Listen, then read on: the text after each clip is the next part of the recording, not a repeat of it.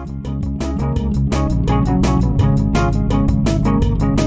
be too nervous to. I'll probably be lost for words.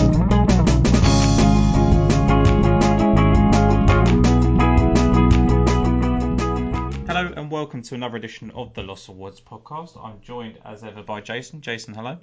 Good evening, Tom. How are you? Yeah, I'm good. That sounded a little bit different because I kind of went to say words and then come out like words. So that was um, that was an interesting one. That's not the pre-recorded version that we always agree to. Um, but we're also joined by Stanley from Tour Tips. Stanley, welcome. Oh, hi guys. Thank you very much for joining us. We uh, obviously we reference uh, tour tips, you know, every week. We put it in the in the description of the podcast. We talk about it, you know, in terms of stats, don't we, Jason? Um, with our you know our approach numbers. Our I think one of my favourite features is actually looking round by round at sort of where the finish positions rather than sort of the overall position because it gives us a better idea of, of how they got on and and it's sort of information, Jason, that we we sort of plugged away and got manually for years. Um, by different avenues of one another, but having it on tour tips is kind of the best way to uh, to keep it all together. Yeah, absolutely. Yeah, I think it's the sort of renowned um, first stop for, for most golf punters. Um, I mean, Stanley, just interested, how did it all start? Was it an interest in figures or was it an interest in golf? I suppose a bit of both. I, I, I, may, uh, I'm a press up. I'm a university lecturer in economics, so data analysis is something that has been the core of what I've studied and taught for, for many years. Um, and this goes all the way back to the 1990s. I set up the site back in 99 simply because back in in those days there wasn't anything like this. Uh, it was just a case of some friends on, on a forum uh, Tiger was making golf betting much more popular. There were a lot more bookies offering offering golf odds, and it was a case of right, well, let's share some statistics. Let's share some things like course form, current form, other things, and, and just to people on the forum is a way of just kind of getting the information that was otherwise, like you said, really really difficult to compile on your own. Um, and as Tiger helped to make it more and more popular golf betting, it, it became bigger and bigger, and, and, ultimately it became a fully fledged website rather than a, something just for a few friends together to, to collect some information that we can share to uh, make some money around. You know, it's grown yeah. over 20 odd years to be what it is now. yeah, as I say, it doesn't happen overnight, does it? That those sort of that sort of information you have to put together is you know a uh, you know a massive work in progress and, and it's continuous isn't it? I mean we talk from time to time to uh, you know to talk about things that are being added and, and things that you know we like to see. And and you know even sometimes you know as data is sometimes i've got a question if something's missing or i think it's missing and, and you you know point me in the right direction. Um, but how do you think you know me and jason were discussing this how do you think it's probably a bit of a wide ranging question of, of, how much golf statistics has developed since you started it. Because you sort of mentioned there that you were, you were putting together a course on current form, and, and that would basically be considered the, the basic uh, you know form line now, isn't it? Other than that, there's so many different data points. You know, again, we I very very heavily uh, weigh on sort of looking at strokes gained approach numbers, and I think that's obviously a, a massive thing that's only coming in the last sort of decade or so, uh, you know, openly with, with the strokes gained numbers. But you know, everything else that's available on the site as well. There's just so many different avenues you can go down. Well, that's it. I think the um, you know the, the first you know uh, port of call for anyone. And I introduced to golf betting, saying, well, well, you're going to look at course form, you look at current form. That's what everybody looks at. That's going to give you an idea of who, how the market's formed. But you're not going to make money looking at how the market's form, you've, you've got to find an edge somewhere. You've got to dive a little bit deeper and find an angle that's uh, specific to that course or specific to a particular player. And that's why the, there's so much data around that it was the, the challenge of the, the website is trying to put that data into a form that's easy for people to use at the higher level for people who are not very knowledgeable about statistics and golf and, and, and, and form and so on, but also provide an avenue for, by which they can drill down and say, right, okay, this is an event in which uh, it's tight fairway, fairways. I want to find who's good at hitting the fairways. How do I drill down into that and, and kind of go beyond the kind of that headline course form, current form that we, you know, you, you start off with. And that's a challenge. It's a challenge because you're trying to meet the the needs of many different people, and the more data you throw at people, the more confusing it becomes. So the challenge is to present it in a way that people can navigate well and, and understand what it means. And yeah, hopefully that's worked. I think for many it doesn't, but you know, hopefully that's that's something I try to address throughout the year and not completely revolutionise what's done, but actually just piecemeal try and add new new things that other people may find helpful. Yeah, and I think you know, Jason, one of your uh, thoughts, um, you know, and I'll let you sort of phrase a question for Stanley was kind of whether you know when Stanley makes his selections for golf bets, whether he's kind of guided by the numbers or whether it's kind of uh, you know whether there still is the kind of human element in the eye test that we look at, or, or, whether you you know it is just driven by the numbers and what you see and you trust those. Yeah, I, I think that that's the case. I think if if everyone looked at everything the same, then we'd all be agreeing. You know, we'd all have the same five out of eight or so players written down.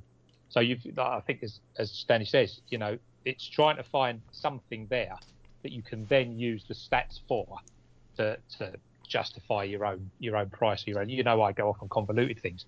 Um, it doesn't always doesn't always work, but it's the figures help get to a point, and it, it's where you are you, you arrive at the stats from, if you like. So obviously, as he says, you know, you've got the course form, you've got the the recent form, and then we go into. I mean, there's a a brilliant profile page on every tournament. You go to the you go to the profile of the event, and it shows you in effect a weighting of how important each category is. And then you interpret it from there, don't you? And as human beings, we then sort of make our own little forks, and, and some of us end up miles apart, even though we start off looking at the same thing. So it's uh, it's quite interesting. But yeah, as I say, you know, Stanley, do you use your own opinion? We use a lot of emotion on to get to where we're going at the end of the program. Do you purely go, okay, this is for strokes gained approach, so that's the route I'm going, and and diversions don't come in, or how do you arrive at the final selections, if you like? Uh, I, well, like I said, given my, my training, I, have got a statistical model that I've created that generates my shortlist, and then I'll say, right, I'll, look at those four, five, 10, 12 players, and then I'll go and look at them and say, right, that personal knowledge of that player, what's he like under pressure, you know, all these other kind of things that I'll bring in there. Stats will, will help you identify who's likely to contend. But if you, unless you've got that extra element, that bit of knowledge, okay, uh, about how to turn a prediction into something that's profitable, in other words, you've got a better understanding of that player or that course than the odds compiler, then it, it's not going to work, okay.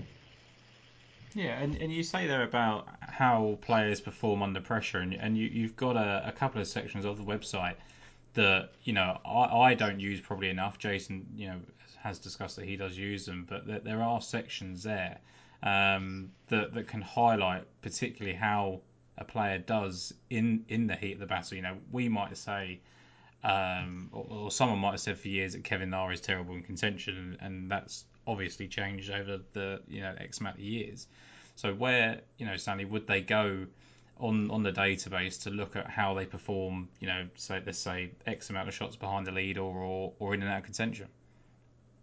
Um, I, I, point out two particular database queries that, that I use a lot. Um, and again, this is very much focused at final round analysis. Okay, so whether that's you're looking at 18 all bets for the final round, or you're looking at your current selections and they're in contention and should you let them ride or should you lay them off? The, the two um, database queries that are very popular that I recommend a lot are, are the what's called the in-out contention database. So You can specify. So let's say I want to find out how my player has done if they're within, you know, if they're within the top 10 with one round to play. Okay, and that will give you all the results of, of what they've done. Okay, so for example, uh, we know that Harris English has, has won four PGA Tour events, but he'd never previously held the lead at the start of the on his own at the start of the final round. This was a new experience for him last night, and it really showed how that lack of experience, even though he's been victorious, but leading from the front from the tournaments for so, for so long, is really quite a, a draining process psychologically. And it really showed once he'd hit that first ball into water on the 11th, and then he did the same thing on 14, and then he made a mess of par five. That really, for all his wins, he's not really a, proven front runner and, and, that was that could be seen. And it's the same for um, you know Bryson uh, DeChambeau. I, I, I'm, I'm going to be accused here of post fitting now because I've got I'm, I'm looking back at a player and knowing that they did spectacularly badly last night. But again, if, if you know use a, a, a database query like that, say how's he done when he's been second? Well, He's been second four times before at the start of the final round, and only once had he actually won. You know, he, he previously in the US Open had a similar kind of collapse to what he had last night. So, certain players, you know, they, they won't always repeat themselves exactly, but they have, like Kevin Nas and, and so on, they will repeat themselves more often than not, and that's enough for you to get an edge in, the, in terms of the odds. Okay, you don't need it to occur every single time. You cannot find statistics that will have a 100% prediction success. The other thing, and, and this comes back from, um, so if, if you remember Keith Elliott's uh, golf form books, okay, one of his, his really good angles was what called a Sunday supplement, okay, which was how would a play, how does a player do in the final round if he starts within five shots of the lead? And I've got that as a uh, one in terms of the uh, play profiles pages, but, but two in terms of a specific database query. Um, and again, it, it's really useful to just take a look at those within five shots of the lead. Start the final round, just run that query, get a rough idea of who does well, who doesn't in that scenario, whether to lay them off or to back them. And again, it's Cameron Smith really comes out very strong when you put him into that database query. As someone, when he's within five shots of lead, almost always, okay, and I'm talking um, one example in the last two years where he's not done better than the rest of the, the players who are within five shots of lead. And he, you know, other than go finding the uh, he, he, hit it into the trees with his drive and tried to play the uh, career shot and went out to bounce after a ricochet last night. He's someone who always, when in contention, will, will give you a good run for your money. Okay, and these kind of database queries are helpful in terms of identifying those things. Yeah, and I've, you know, just on while you were talking about the Sunday supplement, because that was something I, you know, I haven't used before, and I just, I just put Grant Forrest's name in just out of interest of what he'd done. So obviously, as we know, last week he was, you know, in round three, he was, he was first and, and finished first. But looking back at the Irish Open, Jason, he was seventh after round three, moved up to fourth place uh, in South African British Open. Um, 2019, he went from 10th to fourth. Um, you know, he's he's been second and then, and then stayed second. Uh, back on the Challenge Tour, he was eighth after round three at St Omer, and and then um, you know got into first place but lost in the playoffs, so he went up seven positions. So I guess that is something that me and you haven't really spoken about on the podcast, and is something that you know, I suppose that would be something that came into your 54 hole column, and is something that if we ever did an in play thing, that would really come into its own. Yeah, there's some, there's some fascinating stuff. I mean, done okay with Vincent Norman at uh, Celtic Manor because uh, it's a very small sample size, but until um, uh, the ISPS event, um, he was going backwards around three, coming again in round four. Um, and that was something a lot of people would have looked at it and gone, oh, okay, he's gone out of the tournament. Hits, well, three weeks, you can see it yourself. Three weeks in a row, he's gone 71, 74, 77 in round three.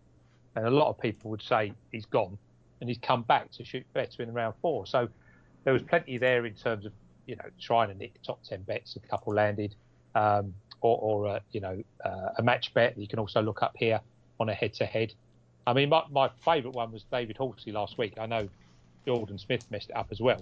But if you look at David Horsey, although he's won four times, he's never won without a clear lead. So he's never won from second place in the final round. Now it's going to happen one day, I'm sure, but he's had a long career. You know, it's 13 years or whatever it is now, and he's never done it. And and you looked at it, and he was, I think, he was 13 to 8 or something like that. Um, it's there, isn't it? And you, you you know, it's not, it's not, you know, you don't have to lay out a fortune to be able to lay these people. Um, you know, over the weekend, you know, Grant Forrest okay, but you looked at the others and they weren't convincing in front, and you were laying two on, I think, the front three. Um, and James Morrison nearly did you a favour. Um, so it's, you it's quite interesting. There's so much there to look at, and I agree. I think, I think away from away from the pre-event stuff, this in-running stuff, there's in-running stats as well. Um, so if you, if you, drop down, sorry, I'm advertising the site, Stan, even though you don't pay me anymore. Uh, right, uh, you go down to the European in running, and you've got everything. Everything is there in running. Um, you know, the strokes gained approach per round. Uh, every single thing is in front of you, and, and there's so much information that you can use.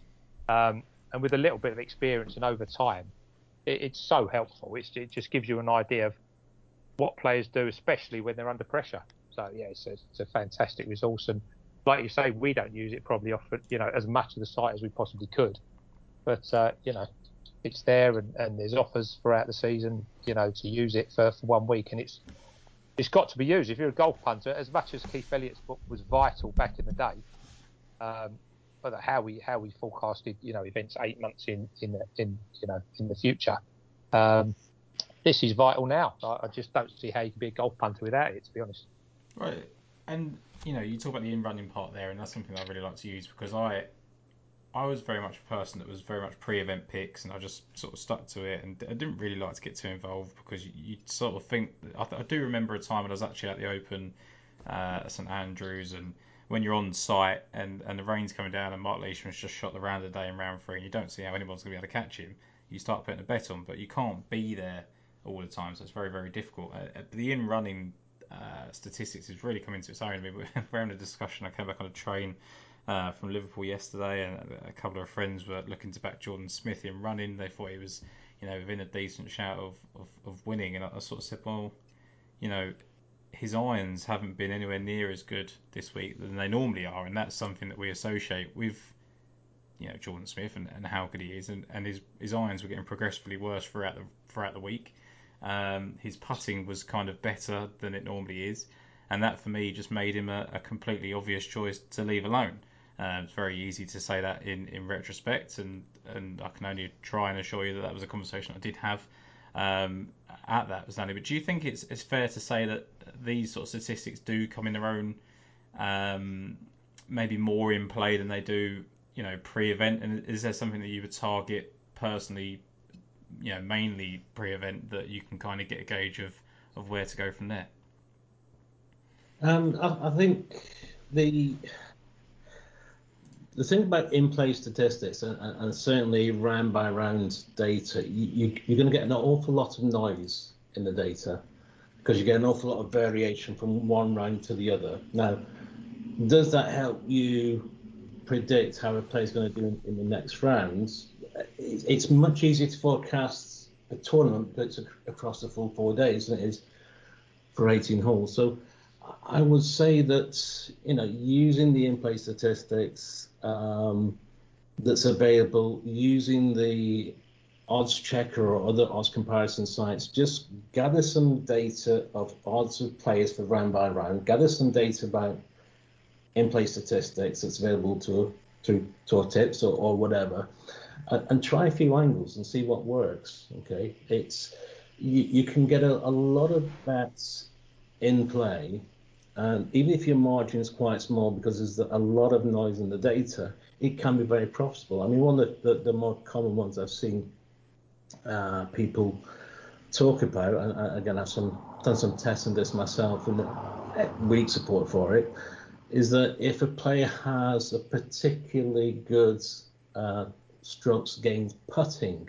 in one particular round, you oppose them in the next round because the, the odds that are set on a player are largely governed by a what score they did in the previous round and, and, and b their leaderboard position, not how they constructed that score. And if someone's had a career or a really good uh, performance on the greens that's atypical for a player, they're unlikely to repeat it the following day, a reversion to the mean effect. So it, it, it's one of the more popular ones. And again, I've, I've, said that, yeah, I, I, found evidence of it. I think the time involved, okay, is more than I've got to actually gather the data and, and do in in running bets as well as pre-tournament and running the site and ever. But you know, there's certainly angles there, and the data's there for them for you to test them yourselves and see if over the course of 10, 50, 100 bets, would that be profitable?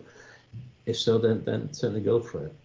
Yeah, and Jason, we, we spoke at the weekend, and, and someone Lucas Bjerregaard was someone that I kind of mentioned pre-event last week, and how I was disappointed we couldn't see the statistics because it was an event that didn't offer them um, at, at, the ISPS Handa, and I just wondered how he got to to where you know where how he got to that tie 30 second finish.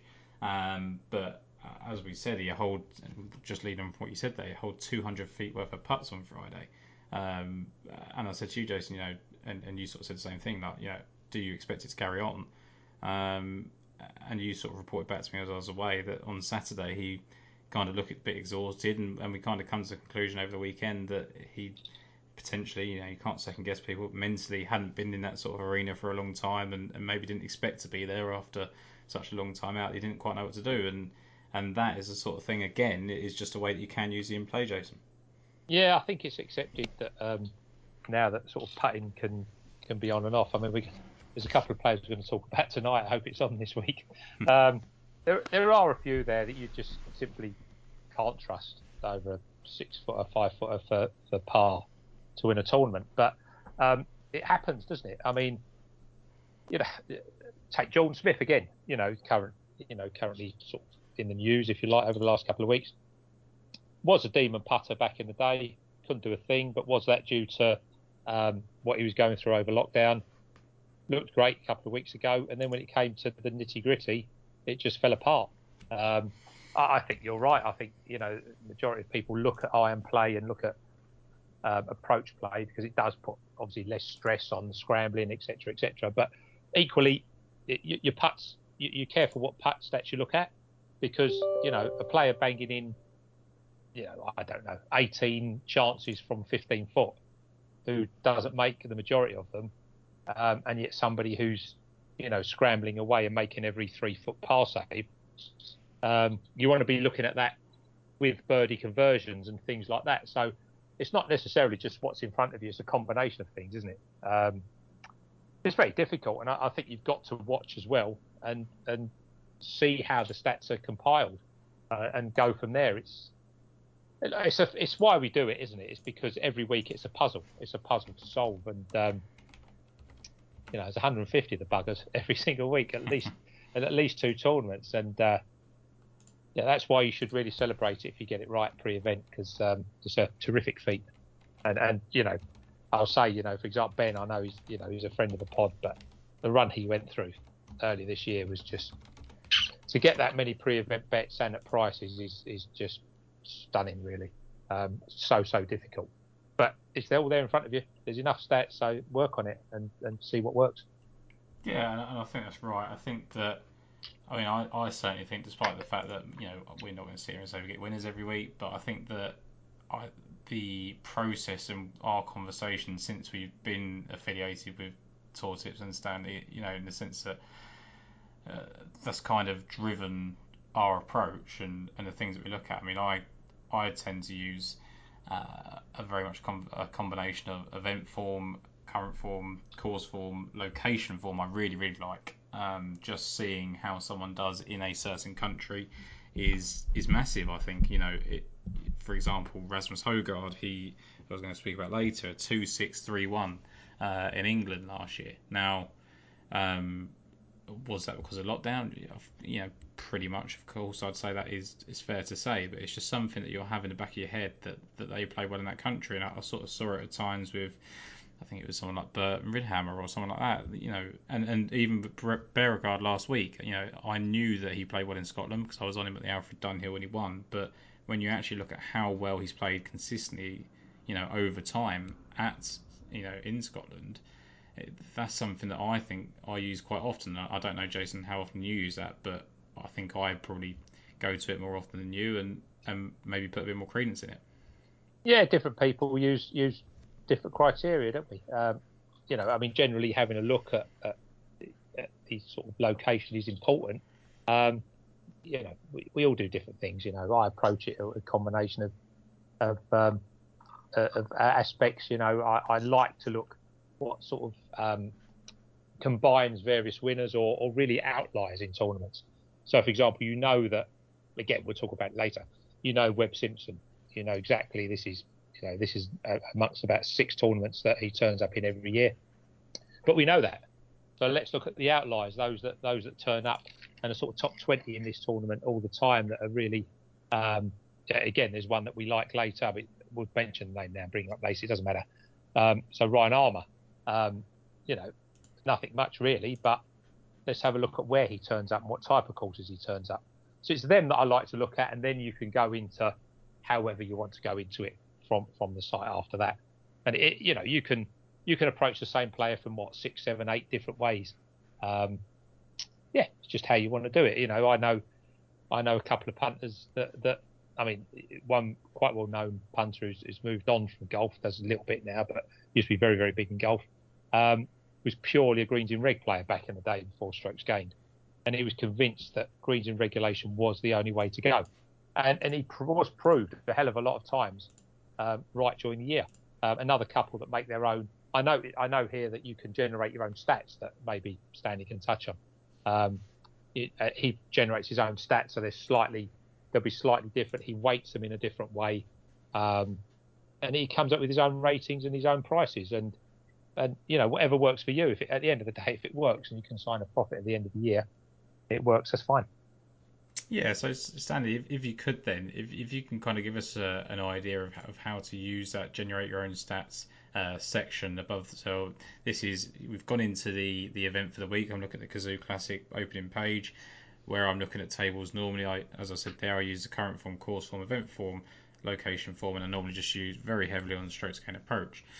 There's a there's a section there above there called generate your own stats, and then you get taken to uh, another section where you can download an existing file, edit that file, upload, etc. What do you put in there to generate your models? Um, these are um, non-course specific uh, models, uh, model coefficients uh, within the uh, the model um, that generate the ratings. Okay, well the ratings are based out of a specific model, but the, the key thing about this feature is that um, every Monday morning I will update the stats for that week's events based on the fields that are available and as the fields change, then I will update the stats. Okay. With the generate your own uh, stats page, it means you've got the ability to say, right, well, I actually want to do this, not on the predefined tables that exist on, on the website, but I want to do it for my own set of players. Or let's say I'm, I'm looking early towards next week's events, or or uh, you know we've no more majors left, but we've got a major coming up. I want to put in my set of players and and and choose what the location is, choose what the course is, and and just get the data as if you know I Stanley had actually generate the stats for you on the website. So you get the ability to choose what players you have, and then you've got access to those those tables, whether it's current form, the course form, the location form that you've talked about, ratings, and so on. Okay, and that's the ability the, the ability to just you know enable people to do their own customize their own tables. Okay, in the same way we've got with the other things about you, you don't have to have eight weeks of data, you can have 15 weeks and so on. Here you can do it for your own players. Yeah, absolutely, and, and and just you know touch upon what you said there. So your ratings table is your your statistics and how you choose to input that data uh, and that brings out the ratings of the players. So, for example, Bernd Wiesberger is rated first this week by yourself, Richard Bland second, Cahonan third, etc. That is based on, on what you've projected for the week? Um, okay, that, that's that's like I said, the, the, the coefficients on, on, on the model are fixed. Okay, yeah. um, you know, once you generate it, what it's trying to do is to generate the tables that you can view them for yourself for that set of players. Okay. Um, yeah, the, ratings is, is a very simple model. Um, it, it's there to give an indication, um, but really the whole thing about the website is to try and get to the point whereby you've got some headline statistics and you're able to dig down deeper. And the key thing about any of these tables is that next to each player, you've got a link that says more info. And that's the thing I, I, I want to point people to the, the most, whereby you, you've got a player who you, you're interested in. By clicking on that more info look, you've got the last six months of the performances, the statistics, the strokes gained, data, and so on as well as how they've done on that course and, and that location over the last 25 years. So you've got the ability to have in one page a complete statistical summary for a single player for that's relevant for that particular event and that particular location. And on that more info there, Stan, it, it includes strokes gained, uh, your, your, your basic stats in terms of distance, driving accuracy. It's got uh, the course and the location form in there. So it's actually got like you say, everything over, you know, was it one, two, three, four, four tables uh, on one page for that one player. So you can, uh, you know, it'd be perfect for us in, in the sense when we I want to talk about one certain player, I've got that all without having to write it all down individually. I can just reel that off as I'm talking about it. Yeah, and I, I think, like, like we said before, I think the, we're trying to identify players who may not have, you know, um, high finishes, but we've got the ability to quickly see, oh, they've done well for two, maybe three rounds several times in the past. Okay, they're not on the, they're not on the getting the TV coverage, but they're getting close to that breakthrough. They've just not got to that point yet of, of in, when they're in the final round position of being in the top 20 to kick on to top 10 uh, uh, and otherwise. They're just kind of sticking around that top 20 mark. I think that's a, a, really useful thing to look at because if you just look at how players finished, you just look at the leaderboard, what was their finishing position, you don't get the full story, anywhere near the full story of how they played and what you can use to help you understand how they may do in the future. Yeah, absolutely. And Jason, we talk about an awful lot, don't we? That um, I think it's easy enough to spot trend in form if you just go on the World Golf Rankings website and just see 22nd, 17, 15th, 12th, 6th, um, you know, that person may be trending towards a victory. But what we like to do is, you know, is when we go on to the, the, the current form or the course form or location form, you can hover over round by round and see how they got to that finishing position. Um, and quite often I'll sit there and say to you, you know, and I'm going to do it later on. You know, Roger Sloan, for example, at the Wyndham Championship, he was first after round one, shot 62 at the Wyndham. I don't think anyone will you know, maybe the, the golf nerds amongst us would remember that, that Roger Sloan shot a 62 at the Wyndham Championship last year to lead, but you know, the the very basic thing tells you that he's finished 33rd um, or 39th or whatever it was, and you know, you could very quickly discount him if you were just looking at current form and course form. Whereas, uh, as Stanley just said there, it really does pay to look at how they're putting those, you know, what you say all the time in terms of missing cuts. It, not all missed cuts are equal. They might have had a really good one round and and been on the bad side of the draw in another, or they may have just had a horrendous putting day. So it's really important to look at a round by round basis and make more uh, conclusions from there. Yeah, depends what you want out of it at the end of the day, doesn't it? Really, you know, if you just want recreational, then you're only really going to be looking at, at the very basic stuff they used to have in the racing post, which is course form and um, finish form. And if that does you, that's fine. I think, you know, for the punter that takes it a bit more seriously or has, you know, or even has fun in, in spending hours poring over stats, that's exactly what you want. And that's where the position by round stuff comes in uh, and things like that. You you can you know you can't see some of this stuff just looking at, a, as you say, a bloke that finished 33rd. Doesn't mean anything. He could have collapsed from a challenging position after day three, and he's done it before, you know, or somebody who's 10th can continue to be coming from 25th, 30th behind with a, a very, very low final round. Yeah, absolutely. It's, uh, it's as I say, it's a big, big puzzle, and it's uh, what we do, isn't it? What we chose to do, and it's it's great fun, and you need these resources because Lord knows how you'd get this stuff without it. Well, I think. Let's see if I can come out. Let's say you mentioned Grant Forrest before. He, would missed a cut the week before he won last week. I think if, if I'm looking for value, I'm actually quite, you know, I, am kind of identifying people in the last week or the last two weeks who just haven't done very well. We, are going to get much better odds on someone who's who's missed a cut or had a, you know, a mid leaderboard position than someone who's finished 15th, 8th in the last two weeks, and and, and you run into this event. You know? Uh, and the important thing with, with that in terms of Grant Forrest is, you know, he shot 72, 73. You know, he missed the cut. I think it was maybe three or four shots, but they weren't horrendous rounds, were they? They're, they're not something that would really, really put you off. Yeah. Exactly. Exactly.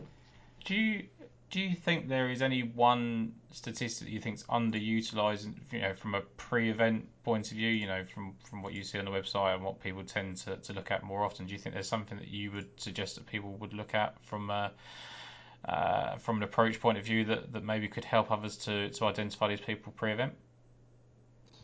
I think there's, I mean, I think we've covered the most relevant stats in terms of, you know, you look at current form, look at course form, you look at greens and regulations, look at strokes gained, and so on. But for me, uh, and like I say, you, you kind of look at the location form. The difficulty that I have with a lot of these approaches is you end up, particularly if you look at how they scoring averages and things like that, you find you end up with a short list of people who've got very good averages. That, that you know, players like Daniel Berger or Tony Finau who don't win a lot, but they're very consistent. Or, or Webb Simpson, for example. And I know we'll talk about him later for sure. Um, the one thing I would suggest people look at, uh, and again, it's in my long-term form table, is um, top 10. Okay, what percentage of their finishes t- finished in the top 10? This is what I came back to. The the better odds are on those players that are erratic, that will throw in a, a, a week every now and again in which they get placed. And maybe they'll win every every year or two. Okay. And and that's that you kind of capture in terms of, you know, look at top 10 percentage or top 20 percentage, less so that one combine that with the other stuff around, you know, the generic, the general current form, course form, uh, how they've done over the last six months and so on. I think that's that's something to throw in there that I don't think people look at. You know, trying to capture that volatility. Who is the type of player who will come in and just go miss cut, miscut, miscut, three, four in a row, and suddenly hits top ten, and then hits another run of, of poor finishes and hits another top ten. Yeah, and I think that there's certainly players that we talk about that you know we, we almost jest about kind of people like Jim Herman and James Hahn on the PGA Tour especially that clearly when it, when it all clicks together they're they're very volatile in the sense that they can win or miss the cut and but there are probably lesser known people as as you're identifying they're in the long term form um, that we know are, are, winners but don't don't place everything. David Horsey is, is probably a pretty good example, Jason, that is someone that you know you don't expect to see him on the leaderboard every week, but he does do generally okay when when he's got the chance to win. When it's the right track, uh, and, and yeah, when it's the right track, you, you, you see the, the those type of players, you know, come to the fore, don't you? I mean, it's it's you know sometimes it lets you down. I mean, you look at someone like Eddie Pepperell who who's had his perfect track a couple of times now in the last month and hasn't done it, uh, but you know there we are. These are these are the risks we take. If you don't want to do it, keep your money in your bin, mate. That's it, isn't it? Jason, you had a question about the adjusted score section on the tour tips. I, I, I yeah, I just wanted to clear it up. Really, um, I was playing about earlier, and as I say, I, I don't always use everything. Um, but for example, uh, Stanley, last week I made some sort of link between China and um, and last week uh, Fairmont uh, because there was there was form in China and a lot of the leaderboard from last year. As it turned out, Grant Forrest had two seconds in the Hainan Open. Um, so if I if I was to if I'm you know uh, let's let's do a real life thing. If I'm putting in Forrest in the adjusted scores, uh, which I haven't pressed China on, but never mind. Um, what what am I looking at as the adjusted score? What does that interpret into? It just the, the just is a way to take into account both field quality, course, and weather conditions in any score. So if a player shoots 70, that could be uh, a really good score. Let's say it was Thursday afternoon, okay, at uh, at last week's uh, Euro event in the uh, in the wind and rain, or it could be a really poor score because of the you know it was a low scoring event as we you know we saw in the in the US, okay, um, Barracuda for example. So what what the adjusted score does is it's it takes a player's score for an individual round it subtracts the average score for players on that day. So, so, let's say you've got you shot 70, the average on that day is 72. So let's say you, you're two better than the average, okay? And then you've got a field weight added to that. Now the field weight comes from um, the Sagarin, uh, Jeff Sagarin developed an index. Uh, initially did a statistical way to measure uh, chess players, okay, because they all played each other one on one, and how do you create a, a ranking for everyone? Um, and he did the same thing. He applied it to golf, and it's published on um, the website golfweek.com, and that's the Sagarin index for every player. So I update that uh, my uh, record of every player's Sagarin score, Sagarin score, okay, and its averages out around 70. And what it does, it gives you a measure of the field field quality. So, for example, last week um, in the WC WG, uh, WGC event, uh, there would be an average field score of around 69.7, I think it was. Okay, um, let me just quickly have a look what it was last week. Um, if I can spell Ryan Forrester's name right, I will bring it up. Okay. Um, for last week's event, for example,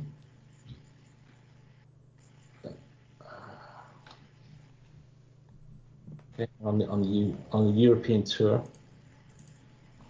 Okay, uh, the field score was 72.7. So roughly, the, the, the players who were playing in the Hero Open last week averaged over the course of a year three shots worse per round than players who were competing in, in the WGC event. Okay, that seems quite a lot, but it's it's there's really quite a big differential, and this this gives you a way to say right one, you're measuring for field quality. Okay, so 70, you're two better than the field, but it's against the Hero Open. Well, that becomes a 70.7. If it, you're two better than the field, but it's a WGC event, that becomes a 67.7. And of course, by measuring your score against the average for the field on that particular day, you've taken into account how difficult the course was what the weather conditions were. So the average score is on that particular day is in the mid 70s, and you score 70, then you're much better than the field average. So it's a way to ensure that the the score for each round is portable and comparable across tournaments, across time, and across different tours. And that, that's the way I try to achieve that. And therefore, um, that average at what I call adjusted score is available in most of the tables okay, on, on site. So, so to clarify, so for a, an example I've got here, which looks like a kind of reasonably big difference. Uh, so I'm looking at this week's Cazoo Classic, and I'm looking at the current form table, and, and I've organised it by adjusted score. Uh, Richie Ramsay's actual score over the last eight weeks is 68.81, so I'm guessing that's a stroke average that he's, he's shot during those events during that time. But it's been the adjusted score is 70.52. So would that suggest that although he is averaging 68.81 through those four events, he would actually, you know, in, in terms of going against, you know, stronger field strength and, the rest of the country, it'd be, it'd be, you know, 70.52 is actually the baseline that he would probably hit and that would possibly be why we would see players who are in really good form struggle when they went up to a, a bigger field. That's right. That's right. So the you know the, like I said, roughly it, it works out about an average um, average PGA Tour event has an average field around 70. That's not by construct within the Sagarin Index, but that's just what it sounds like. And it's around 71 for a standard European Tour event. There's about a one-shot differential. Okay. Um, and it's like I say, it's just trying to find a way because players compete across different tours. Um, it's trying to find a way beyond finishing positions and beyond, you know, raw scores what is a comparable score because you know uh, even at the most basic level you're playing a pi 70 or you're playing a pi 72 you know very different course conditions can generate very different scores so you've got to have, find a way to make sure you make them comparable okay across different players and different tournaments so, so in the in the sense this week, so on the uh, the Cazoo uh, Classic again, Richard Bland has the highest adjusted score in the field over the last eight weeks of 69.96. His actual score is 70.06, but that that adjusted score, I'm assuming, is because he's played in the Open Championship in that time frame. He's played in some tough conditions. Um, so so I suppose it's not as how you interpret it, but would a fair assessment be that that you would expect Richard Bland to play well? in an event where the conditions are, you know, giving him some relief as to what he's played in over the last four weeks, for example. Yeah, I mean that, that that's basically it. If you look at his four events, so the Open, the Scottish Open, um, the Irish Open, and the US Open, those are his four starts in the last eight weeks. Now those have been against very strong fields in the main. So his actual score, okay, 70.06 is his average score over those four events. But once you take the field into account, that's actually really quite a very, a very good score indeed. To do what he did, you know, he finished fourth in the uh, Irish Open, 15th in the Scottish Open. Very, very good performances against very strong fields. Yeah, absolutely. And Jason, I suppose that there clears up the uh, not confusion, I suppose, but the intrigue that you had around that statistic. Yeah, absolutely. It's another factor, isn't it? Yeah. Another factor to take into account.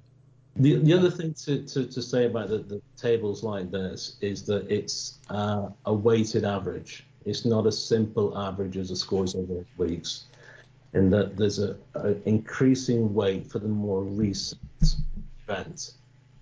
Okay, so that if, if, if you talk about you know if you expanded the table from eight weeks to 15 weeks, what you did 15 weeks ago won't impact you as much this week as what how you performed last week or the week before. So it's a weighted average in, in that respect. So it would so in, in that sense, so it wouldn't you wouldn't be harmed by um, you know someone having a really good period of form 12 weeks ago.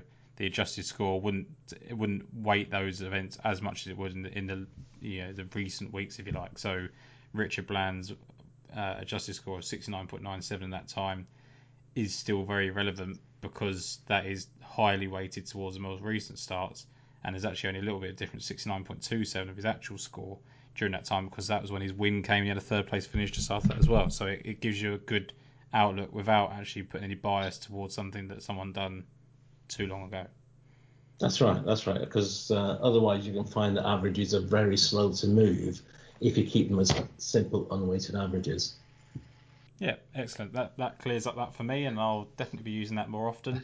Um, the Sunday supplement will definitely be getting used more often, as will the in and out of contention, as Jason was already telling me off for not using uh, more often anyway. Um, I think that kind of sums up the sort of questions that I had. Jason, did you have any more that you wanted to sort of ask Stanley? No, I, I, think I, I, think that sets people off on the right. That gives people enough homework, doesn't it? Um, it's just like you know you've got to play around with it. You've got to spend time looking at what makes makes it work for you, what stats do you think are relevant for you. But I think you know Stanley's covered it, and, and uh, as have we. And there's so much up there. Um, there's enough information for you to make your own decisions. And and of course, golf is a long term thing, isn't it? You know, you can go through months of of it not taking off, but if as the players say, if you believe in your process, um, give it a go, and, and there's enough info for you to work with. So get on with it, really. Yeah, I think so. And Stanley, uh, correct me if I'm wrong, but I believe there is, or there was, the, the Korn Ferry Tour section of the website was uh, free to use uh, for a time being, so people could use those, um, you know, data points to, to understand, see how they get on, and then and then maybe upgrade to the full site and get everything from there. That's right. That's right. Hopefully, yeah. some can master the Korn Ferry Tour. I've yet to do so. I keep no. trying, but uh, so many uh, near misses on that one. But the, it, it, remember the all the stats, the odds, whether it's Betfair odds or whether it's odds from Odds, Checker, uh, the in running stats, everything gets archived each week, and it's there going all the way back to well, first available 2000. Go back if you want to look at an event, you can go back to that event, how it's been, you know, the, the stats for that week event from years gone past. But but more importantly, if you think you've got an angle, go back, gather the data from past events. You've got the odds from past events there on tour tips. If you know, and just see if you'd adopted that angle, would it have been profitable? Try another event and build up that data and, and try and test your angles and, and see if they're profitable and, and then then put money on it. Okay. Everything's there to help you do that. And that's the thing is I think that the I think probably the the main part of this podcast and for me was to I'm not supposed to simplify it because you wouldn't want to simplify it because it's there to be difficult and to, to be uh, not long-winded but to be more involved. But I think that I think a lot of people could could get onto a site and maybe be overwrought by it, you know, and and you know not know what to look at and, and be worried that once they put that in, they don't really know what they're looking at and, and how to take it. And, and like you said there, once you you've given yourself a chance to actually understand it, compare it to previous years. I mean, I'll, I'll give an example of when um, I was looking back at the Open Championship for 2011 to see how people performed at Royal St George's, and there was an awful lot of fo- I think it was an awful lot of focus on scrambling would be really important. And when I looked, I looked right back on the archives 2011. I don't think Darren Clarke, Mickelson, or Dustin Johnson are, had ranked very highly in scrambling whatsoever. So there's an awful lot of noise that you can hear. Um, especially on the TV, me and Jason talk about an awful lot that you hear commentary and, and they make these kind of blasé comments, and people sometimes take them as as um, you know definitives. Whereas actually, if you go and, and look back, um, those things can actually be completely wrong, and, and you really have to come to your own conclusions as opposed to taking stuff from other people say. Yeah, absolutely. And, and, and the more divergent opinion there is, the better the odds there are for us. Yeah, absolutely. I completely agree on that. So, to, to clarify there, um, you know, obviously we would recommend that you go and get the full, you know, subscription, and because European and PGA Tour are obviously um, the most popular. Um, I've more recently, as much to Jason's joy, I've got, I've got more involved in the Challenge Tour. So, and that's something that I never would have done without having some sort of uh, data point of being able to go through the course and current form there. So, if you, if you really want to get to grips of, of what the site can offer, I, I really would go and suggest using the Korn Ferry Tour, even if you just do it this week. Um, you know, because it is the last event for them to, to get themselves into the top 25 there. It would be a really, really good week to see just what what you could input, how that makes you draw the conclusions. Um, I think I used I used the Tour a little while ago because I was looking at the fact that Chad Ramey, I think it was, had, basically finished inside the top 20 about 100 times over the last year. It was something ridiculous. Um, I'm of course exaggerating there, but you know it it does it just gives you the amount of information that you need, and it's tailored to what you need. There's nothing there that you know it, you're not giving us the data that you know you want us to hear. You're just giving us all the options available to make our own decisions and draw our own conclusions, um, and then go from there. I think that's probably the fairest way to summarise that.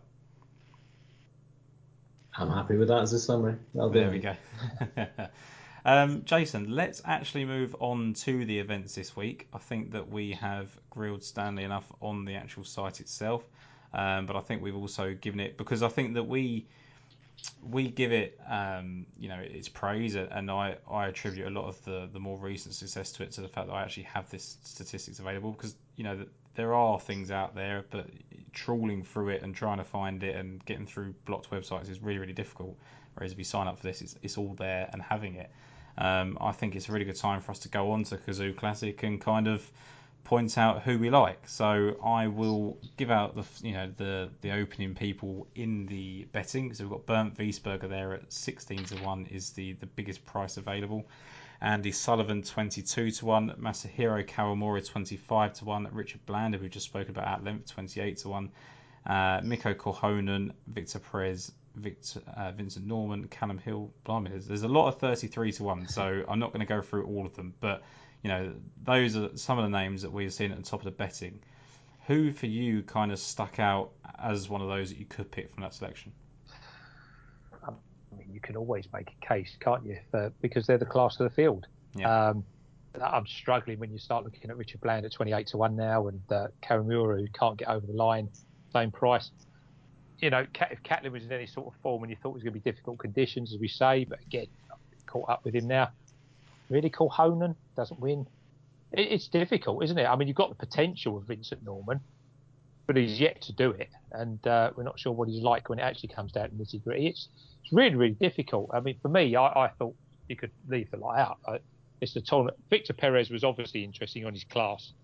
Um, it's obviously top 50 in the world. You wouldn't think that was some of his performances, but it wasn't that long ago. He was there at the match play, uh, the players, and you know doing some doing some fantastic stuff. Um, we we talked about potential links, didn't we, uh, earlier on, and we've argued about that for quite a while. um, today, to be honest, messages going backwards and That's forwards. what happens when I have a day off work. Yeah, I, I like sort of looking at bizarre links. I think last week's form has got a say in it. Um, if we go back to when you know this this did host, you know, a few tournaments quite a few years ago. Um, but if you if you go back to in 2014, the World Match Play was there. Um, we discussed Mikko Ilonen and Henrik Stenson, who were finalists. Um, then looking at where they did well, Stenson um, has won at uh, the Nedbank and at the BMW International. The Gary Player course, I believe, had some sort of influence from Ron Kirby, um, who also had an influence designing this. Um, depends how far you want to take that. I like doing that because that's just the way my mind works, unfortunately. Um, so if we think that last week also has an effect, I, I do think there are elements of Scottish design in this in this track. Um, we agreed at the end of the day that, that China had an influence. Perez has as one of Foshan, um, third Hong Kong. Anyway, it goes on and on and on and on. You can get around. So I thought Perez, should he come back to form of his sparkling irons like he showed at Wentworth last year, um, was potentially overpriced at 33. So I think his class uh, potentially is better than these. But it's whether you believe in that he's going to going to um, achieve that, like he does often when he comes back to this country, or whether you know he is out of form. In which case, you can overlook the 33. Jordan Smith, you can't. Mean, we love Jordan, but you can't possibly do it. Um, so my card started at Matt Jordan, to be honest with you. Um, who I thought, uh, you know, did particularly well last week coming again. He, his first two holes last week in every round was just absolutely shocking. Uh, but his tee-to-green stuff's been fantastic. He's been top 20 um, uh, an awful lot of the time recently. Um, there's something about Jordan. I think we, any you ask anybody if he's going to win anywhere, where's it going to be? You're probably going to say Scotland. Um, well, if this has got Scottish influences, um, he's got his top three top 20s in England. Um, recent performances, um, they're decent enough. Tee-to-green. I mean, he found 11 shots last week at the Hero, and that was despite playing some holes like he actually didn't know what he was doing. Uh, he was 17th at Mount Juliet, which of course has uh, design connections as well, um, finding nearly five shots there. Um, I, I, think there's something about Matt Jordan that suggests he's ready to break through. It's just how short you want to go. I, I think 35 in this class is about right, um, and I think having did, done what he did last week, I'm, I'm, I'm pretty sure he's going to contend again this week. So that's where my card starts. We we discussed Matthew Jordan um, uh, maybe last week, maybe two weeks ago that he had that kind of run, didn't he, when he first came on the tour prominently, and and it came during the kind of lockdown period, and um, you know you wondered whether he was better when it was you know the pressure was off and how he would react to, to fans, and that's something we can't ever second guess. But he's now steadily put together this really good run of form, hasn't he? You know, starting I suppose, at the BMW International Open, which you've just discussed could be a potential link. Um, you know, 17th, 12th, 18th, and 6th. There's those two miscuts in between there, you know, that may just keep the price from going completely short, like Kawamura down at 25 to one. And and like you say, you know, it's pretty much likely that a European Tour win would come in the British Isles. I would say it's probably a fair conclusion to draw. You know, fifth at the Dunhill Links, third at the Wales Open, sixth at the Hero, uh, 18th at the Scottish. You know, the 12th at the Irish. They're all his best OWGR finishes. Um, so I think that's probably a fair assessment to make. Stanley, is that something that you consider um, when you're looking at someone like a, a, Matthew Jordan? Do you think that you know this is a, a home bod that is certainly just going to you know increase his performance based on where he is, or is that is that something that you kind of is that block out as noise and you prefer to kind of just look at the, you know the model and, and the scores and ratings that you've got? Well, like I say, I, I'll use the stats to generate a shortlist from which I'll, I'll, look at, you know, from that which ones I, I, I prefer and which ones I'll discard as being, you know, statistical uh, anomalies. Yeah, I, I, think there's a lot to be said in, in terms of location and, and so on. Um, and again, I'm not entirely sure whether it works for England as a location as a whole, given that you know we're looking at a course in Kent that's Parkland, and yet we were in Kent just a few weeks ago for you know for the Open yeah. around courses. You know, if, if it's it's about course or is it about just being a home player and so on. I think there's a lot of help for being a home player. Okay. Um, in, in that respect, people who've uh, either been born in, in, in, a location, a country, or, or, or reside in it. Okay. Um, it, it's certainly up there. I think it, it's it's important. Okay, um, it, it's not on my top list, but it's certainly something I look at if I'm looking to discard players if they're not, you know, don't want in a particular location. Yeah, absolutely. I completely agree with that. And, and, Stanley, of those sort of names that I mentioned there, was there any that kind of stuck out to you this week as uh, as possible bets? Um, I've got a slightly different feel. I, am going back to the earlier stuff about um, the one that, that jumps out to me, given what this course looks like, it, it is Catlin for me. Uh, it's a Nicklaus course, so it's very much around second shots. Okay, uh, you've got to be good at scrambling. You've got to be good at getting up and down on Nicklaus courses. That's what this looks like, and you've got to be able to find the fairway to give yourself a good chance. Um, Catlin looks particularly good to me. Further down, I'm looking more at you know someone like Samuja. Uh, it, it's something I'd, I'd, be particularly interested in this week. Okay, or, or to an extent, Rasmus Højgaard. Yeah, uh, it's interesting you mentioned Rasmus Højgaard there because he was one that you know as I use that location form as I mentioned earlier was someone that kind of stuck out to me. Um, his irons have kind of improved, you know, of recent um, events. So I just wondered, I guess that it felt like it was a little bit short of 40 to 1, um, given that he really hasn't hit the heights that he did last year.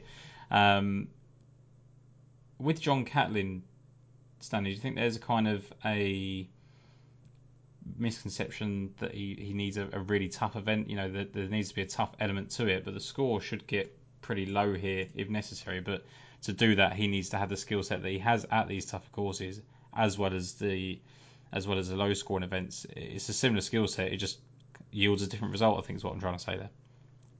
Yeah, I mean, anyone who's good around the greens prospers on hard courses. Um, this doesn't look. I mean, I, I, to be honest, I don't know how tough this course is going to be. We've we've not used it on tour, certainly European tour for stroke, but stroke play event for over a decade. Um, so it's it's a bit of guesswork on, on my part how it's going to play. But certainly looking at the course and the design, you know, I, I just think that scoring is going to be good, but those recoveries, that that bogey avoidance, uh, is is really the hallmarks of a, of a low score in, in many on many courses. Yep, I completely agree with that. I've gone very much down my basic um, kind of instincts of, of, just looking at the guys with the hot irons, and I know that can lead you into trouble because it can just change at any point. But Chase Hanna for me, uh, Jason, Um, you know, he's been in incredible form. He's one of those people that we didn't know quite how he was going to make the step up from the Challenge Tour. He was very impressive on there, but he's gone, you know, back to back tied or three tied six finishes in a row. If the Euram Bank Open and Challenge Tour, um, second and first in strokes gain approach, eighth and first in tee to green.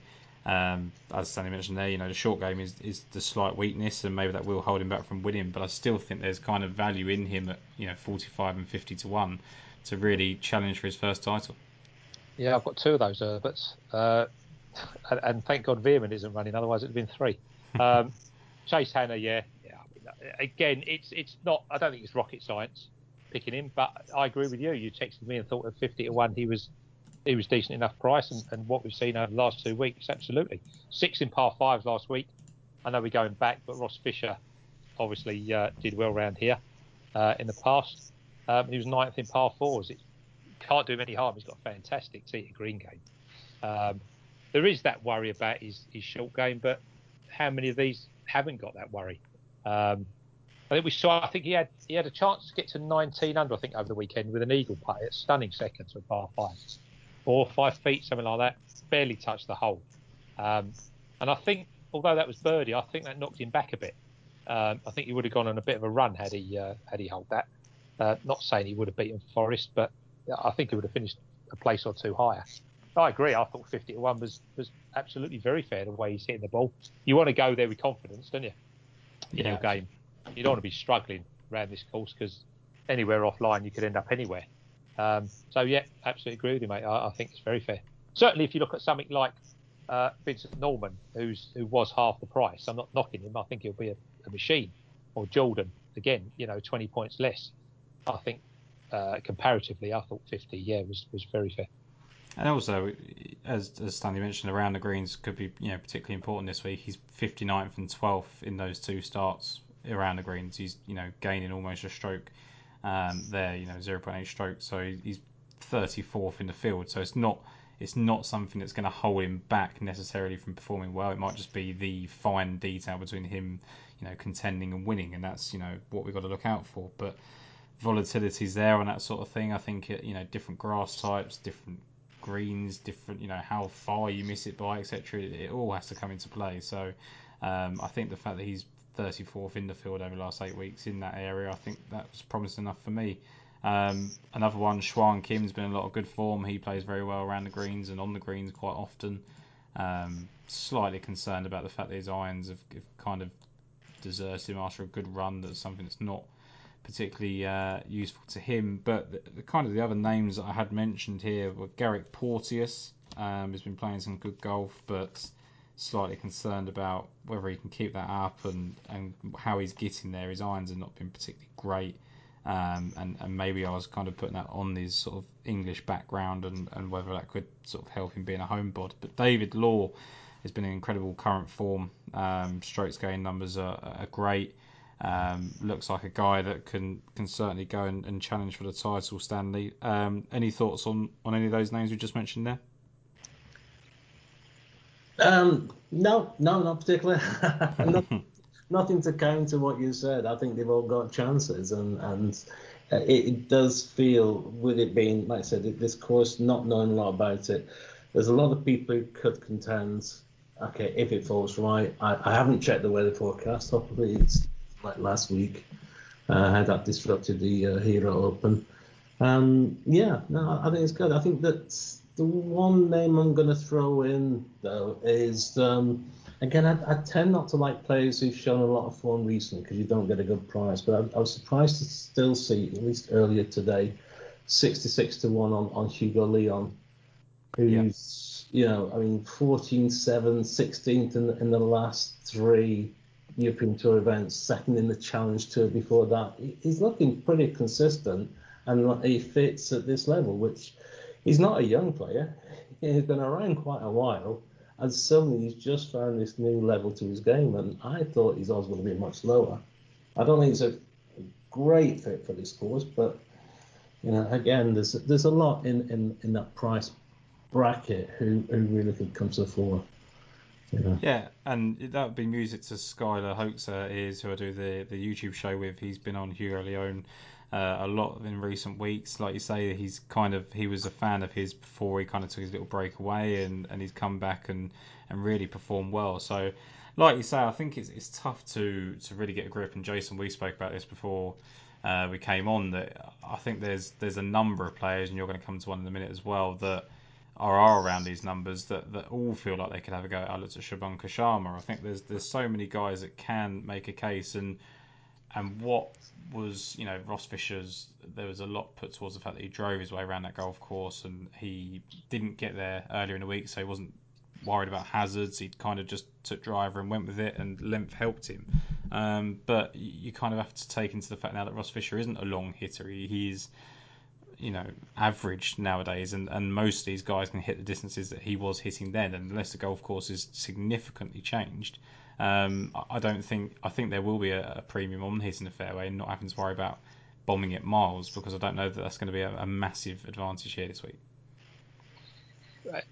Who knows? Who knows? But like, like you say, I mean, I think this is where we talk about these sorts of players, um, and apart from a couple at the top, this is exactly where your in and out contention page comes in because you put your bet on at the beginning, and I've no doubt that the likes of, of these great iron players are going to be in contention. But it's when you get to the nitty gritty, you want to stick in that in out contention thing and, and type in where they've finished, where they've been, you know, between first and fourth or whatever, first and tenth, um, and you'll get a shock, uh, and you'll be praying that they hold on for the seventh place. Um, and talking of that, we have another classic uh, one in uh, Sean Crocker, who um, it was interesting that, that sort of Stanley mentioned uh, Simoia because Simoia won Hainan. I'm going on about this Chinese thing, but you know I don't care. Right? When he won the Hainan Open, Grant Forrest was second and Sean Crocker was third, um, which you know since then looks looks better form than it obviously did at the time. Um, he's also got a third in Foshan, which which works uh, perfectly well again, and that's behind Victor Perez and Bob McIntyre. So we know that he's got the class to win. We've been watching him banging irons for ages. Perhaps he should have won the Alfred Dunhill that, that Bez won. Um, that was a very, you know, he just emotion got hold of him on the 18th when he pulled that left. Uh, but he is ranked third in par fives over the last three months, and that's over 21 rounds, which is a, a, a bit more than some of the others that are up there on those stats. Um, so his average on the par five is excellent, which could count this week. We know his tee to green game's in good shape 7, 21, 2, and 9.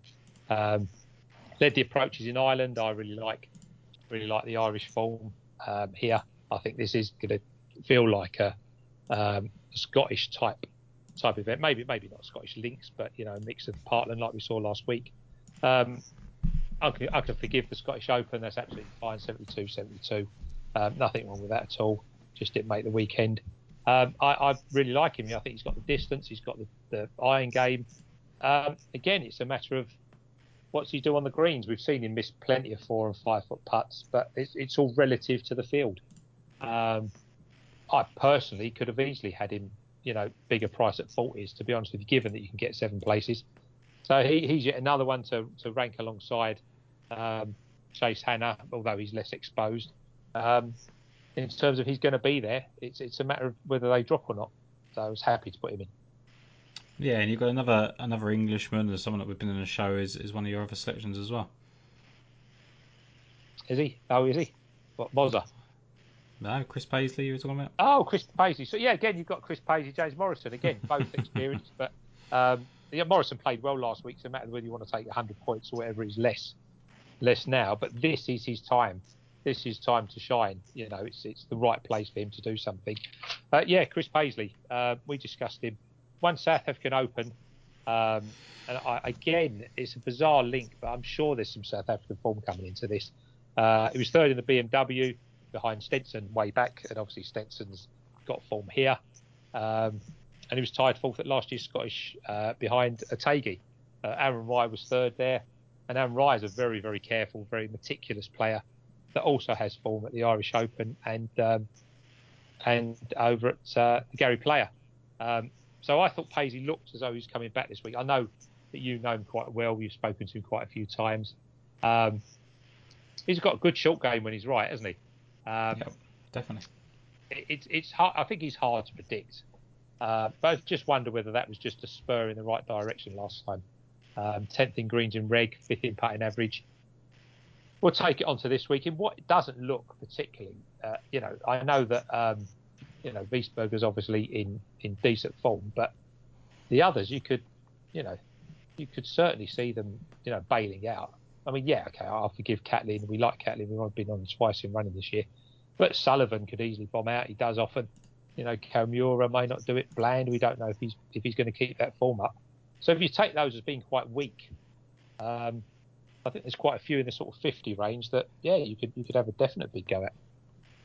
Yeah, I completely agree. I there wasn't really any long shots that kind of stuck out to me this week, which is something that we don't really attribute to this, but I just didn't find anyone in, in triple digits. I, I kind of looked at Lyricus Beauregard again, you know, just because he does sort of play these golf tracks well, and then if Fisher's sort of skill set is something that's still always relevant here, then then he's someone that's certainly got it.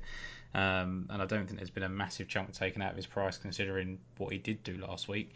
Um, it's just whether that was, as we say earlier, sort of guided by a, a an unpredictable putting round that he's not going to get to again. So that was uh, the one concern there for me. But uh, Barry Barry Henson played very well last week. Hit some good irons. Toby Tree, you know, we talk about every now and then. He had he had great off the tee game last week. Obviously had a hole in one as well. Um, his best finish last week. Just wondered if that would kick him on. But certainly for me, I, did, I didn't really look too far down here. Stanley, did you have any sort of triple digit odds that you wanted to mention? I didn't. I didn't. I say it's there's an awful lot in that 50, 66 range that uh, yeah, one or two of them are gonna are gonna feature very very strongly this week. I'm sure. Yeah, completely agree. Jason, any others for you before we uh, move on to the Wyndham Championship? Yeah, it's interesting you mentioned Siwon Kim, who's who's short the short game and, and, scrambling game has been good, but I, you know, if you want to go back and look at the archives for the Challenge Tour, I was mentioning him in 2013. He's, he still hasn't bloody won yet, so um, no, you can leave him out for win purposes. Uh, Niall Kearney, I thought was very interesting. Uh, in some way, some shape, some form. It's probably going to be in running. Um, yeah, you don't know what he's going to do, um, but he's got some mad low rounds. I mean, I remember Canary Islands when he went absolute loop in the final round at 61 to join the 64 there. Last week he finished strong, 66, 66 over the weekend. Opened up BMW International with a 65. He can really shoot the lights out. I'm not sure this is going to be his particular track, but you know, like we say, with no idea. Um, on the peak of his form, I think he's of interest for a top 20 or something like that because he can he can definitely show up in this class and he can he can you know level out his uh, bogeys with, with plenty of birdies. But he would be he would be the only one really, to be honest. Yep, I completely agree with that. If we move on to the Wyndham Championship, which is a course that we know uh, very well, so the polar opposites. Um, I kind of find this event a bit of a relief because I think that you generally tend to know what you're getting with this. Um, I think that you know you spoke about the heritage earlier, Harbour Town um, being a strong link. Uh, the players, I think it's five of the last six, five of the last ten, or something, eleven maybe that have won both events. Um, so the crossover there is is superb. You know, slightly shorter Bermuda grass greens. Um, but Webb Simpson, I think we, we would all agree, makes a, a fairly worthy favourite. Um, coming back into form now um, with you know back-to-back top 20 finishes at the Open and then WGC last week. Um, both fair to say reasonably good golf courses for him uh, in the end. Um, but this one is is the best of the bunch for him. You know, he's got a kid named after it for a reason. Uh, he's got a win. He's got four top three finishes in his last four starts here uh, two seconds, two thirds, and he's got two further top sixes before that uh, in 2014, 2015. So all I would say on Webb Simpson is I think he's going to give you a, very, very good run at some point. I think that if you're sweet on anyone short at the European Tour event, you could probably double them up. Um, and it's not difficult to see why he is 12 to 1, is it, Jason? No. Um, you talk about Webb courses, the first one that comes up, isn't it? I mean, I like comparisons as well to East Lake Travellers, as we've discussed, Harbour Town, Southwind as well, maybe.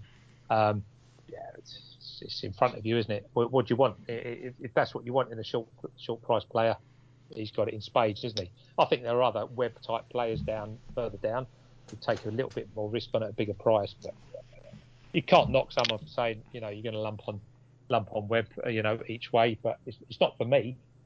You'd struggle to see him out of the first eight when you really, especially after encouraging bit of form over the weekend. Yeah, I, I, certainly would agree with that. And then you've you've got next up, you've got Hideki Matsuyama at 14 to one, who obviously lost out in the in the playoff last week. Louis Oosthuizen 18 to one, Patrick Reed 22 to one, and Brian Harman 28 to one. Um, Stanley, did any of those make appeal to you? No. But bottom line, no. I mean, consecutive weeks of losing playoffs um, for Matsuyama. Okay, it was for bronze, it, in the Olympics? Yeah. It's going to take its toll. If I could come back just slightly, I mean, again, we, we focused a lot on on um, you know outright markets. Um, there's a really good. There's, there's one bookmaker bookmaker that's really out of line for Webb Simpson to finish in the top 20 you know, if if you if you um if you don't mind taking an odds on, okay, and, you know, treat it like it's a, a, a you know your odds on a football match. Think that's a cracking bet. If, if you can get six to four on, Webb Simpson finish in the top four, I think that's a really good value. Now, I would never detract anyone from, from looking at these lower priced top 20 markets. You know, just just because for a lot of players, it, it's where there's uh, a lot of money to be made. Uh, that's a really good point because I think Jason, we're we're probably quite guilty of it, and, and golf punters as a whole probably are. Is that it is a sport where you can have massive winners, and it happens all the time where there's triple digit winners, so everyone gets very very excited, and the whole of Twitter on someone at 100 to one, and everyone pats each other's back, but if you're if you're seriously trying to find an edge and seriously trying to you know just you know increase your bankroll, it, it does pay to look at these side marks and, sh- and shorter odds. Yeah, absolutely, and and match bets and stuff like that, and uh, yeah, absolutely agree. Yeah, I mean it's it's when you think about it, you know, you, you can have occasions. I'm not quite like that, but you might have five, six tournaments, and people are betting four and five in each tournament. You know, if you ended if you ended the week at four or six, your total stake, you might be happy. So um, yeah, there's nothing wrong with that. Yeah, yeah. How many hundred to one shots are you going to have a year? But yeah, where, where's Webb Simpson going to? You know, how can he be out top twenty? Who knows? That's for that's for would you lay even money him not to be in the top twenty? Yeah, probably not. No, I don't want to be. I don't want to be taking anything on against Webb Simpson at all. So, um, I gave Will Zalatoris a second look just because I think he feels like he needs to get that win, um, and he is playing well again. Slight concerns over the fact he's still playing through that back injury. I think that could come up at any time. Uh, Siwoo Kim plays the golf course very very well um, but was an absolute disaster last week. But that is Siwoo Kim in a nutshell. I think he can just just as easily come back and win here. Um, Are they? How much? Sorry, Tom. How much do you think sort of the military things playing on him and uh, uh, Sungjae Yeah, I'd, it's, it's tough, isn't it? You know, I think I think you say all the time, don't you? It's, it's really hard to to get a read on on people's mentality. But I think having taken time out of majors championships to prepare for the Olympics and then to perform you know, there's no real other way to put it. Quite disappointingly, um, I imagine that hurts a lot. Um, you know, it, even if he wins this week, it's still not going to be enough. Um, so it, it, I don't know. I, I, don't know, mate. I think I think it, it is probably quite intimidating because you, you just see the amount of golfers that go off and do this military service and they just don't come back, do they? Um, and see, we're 26 yep. years old, and he hasn't he's won and he's won prestigious events and he's won a lot of money, but he hasn't he certainly hasn't set himself up to the point that he can risk losing that all to, to spend two years out of the game. No, Sang Moon Bae was, was the one I was yeah, following back in the day and know and, and you know off they went and very rarely to be seen again really. Um, not surprising, but uh, yeah, yeah. I just wonder whether that's. Play- I mean, I obviously had him and, and Kim written down. Um, yeah, but I just can't. I just think there's too much behind it. Yeah, I, I kind of went past him in the end, uh, not because of what he done last week, but just I thought the 40 was was about right. And I kind of look at this sort of range now, 50s. I thought yeah, sort of Kevin Kisner there. You you and I both spoke about Brandt Snedeker earlier, and, and we had done on previous podcasts. It does feel like he's now returning back to form, and he's returning back to form where you'd expect him to do so as well. So I think the the thing with Brandt Snedeker is always had a limited amount of golf courses that he can perform on and perform well on, and this is one of them. So while he's now returning to a, a decent uh, skill level. A first, third, and fifth place finishes here. I think he shot his 59 here as well, broke the course record, obviously. Um, he was there at 55 to 1. Was that your first selection, Jason? No, I like Kisner as well. And Snedeker. like Kisner? They're, yeah, they're both of the same generation, aren't they? They're not, not exactly got their best years in front of them. Yeah, I like them both. I mean, I think if you sniff any improvement from someone and then they come back to this course and they've got form here, but they fit. They fit the Webb Simpson type player, don't they? Um, obviously, Snedeker's won this. He's won at Harbour Town. He's got um, a sixth and a fifth at Southwind, uh, tenth and two uh, eleventh at the Travellers. I think every, you know everything about him. I mean, I, he's fantastic to watch putt. I just think he's the best player in the world to watch putt. He doesn't mess about. Sees line bang. Um, can we forgive last week? The Barracuda was like one of those that is just. We thought he'd do better, didn't we? To be fair, mm-hmm. um, but it's one of those where you know you can get punished for not not birdieing. Um, I'll forgive it. He was on the run of top 20 in British Open and then, and then at the 3M. Um, so given all his correlative form up, yeah, 50 to 1, top 8 fine. And Kisner, um, I note that he's also been put up on um, on tour tips by the uh, PGA previewer. Makes perfect sense as well to me, doesn't he? All those all those courses that I've mentioned, he's got fantastic format. Um, he's you know we know what his game is. He's, we say it every year. We started it this year. We started this podcast eighty something um, episodes ago, and the first thing we said was Webb Simpson course takes in Daniel Berger and Kevin Kisner. Um, we've got to forgive the British Open when some people quietly fancied him. That's fine. Um, can we forgive the St Jude where he's got he's got a 13th and a fourth in the past? Yeah, maybe as he's back here. Um, got plenty of form here. Got uh, 64 three times, a 63 and a 65 over the over the last few years. I thought he was fair. I think he was put up at 60 on tour tips. You can't get that anymore. You can get 55 with one, eight places. It's it's it's good enough. There's a lot of players here that that are going to struggle. So um, yeah, given what they've got behind them, I, I thought it was fair. Well, just before I come on to you, Stanley, I just wanted to sort of mention uh, we were we didn't really know what to expect with the Olympians, did we, at the St Jude last week, and how they would travel. Uh, Abraham Ancer obviously won the event and played well at the Olympics. Hideki Matsuyama second, played well at the Olympics. Uh, Paul Casey fifth, played well at the Olympics. Cameron Smith top ten at the Olympics, fifth there. Um, Rory McIlroy twelfth, and then obviously was right there at the bronze medal places as well. So I think that.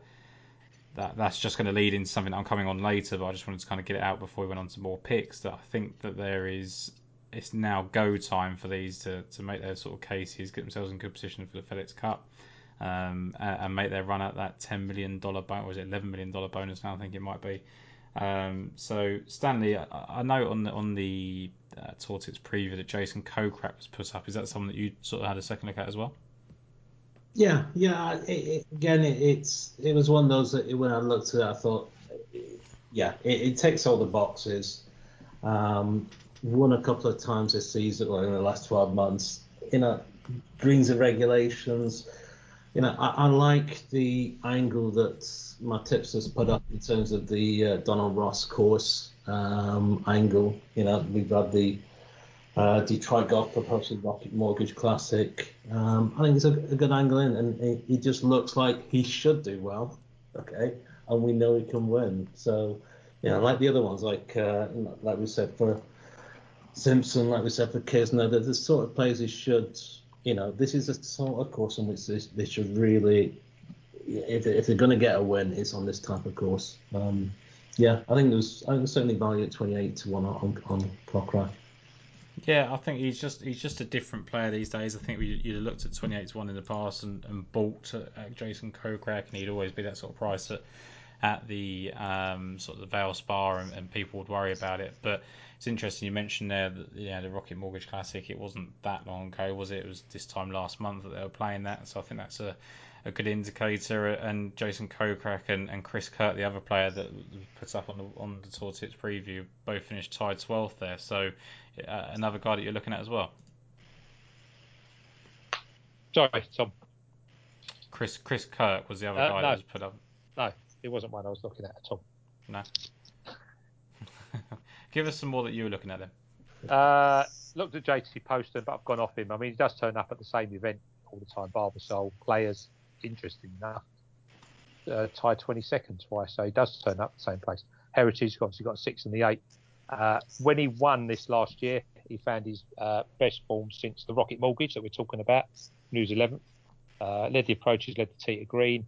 Last year defending, he was a bit crap first round. 74 is terrible um, round here. Um, but he came back with a, a 66, wasn't it? I think. Hold on, scroll down. 66 in the second round. Um, is he back to form? Yeah, potentially. 23 in approaches last time, second in putting, 15 approaches at 3M. I looked at him. I, am not sure now. Um, I just think he's two in and out, and I'm not convinced. When you look down his approach play, uh, some of it is shocking recently. I think he'll have to improve, and there are other players that, that look more convincing. Um, so the only I mean, looked at Ryan Moore that we discussed earlier. Could be back to form, plenty of form um, the relevant events that we think. Um, but the last one I went with uh, was Ryan Armour, who I think we're struggling to believe.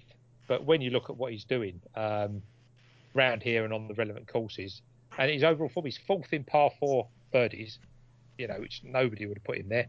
Um, he's sixth from birdies from 125 to 150 yards. I think they left plenty of, of irons from that sort of range uh, here this week. Sixth at the 3M, uh, fifth at Barber, so fourth in the Rocket Mortgage that we've been talking about. Uh, he's also sixth in the Valspar that ties him with Paul Casey, who plays well here. He's third in driving accuracy. Uh, he's 18th in par four stroke average. So everything about him suggests that this course is gonna is gonna suit. He looks in flying form.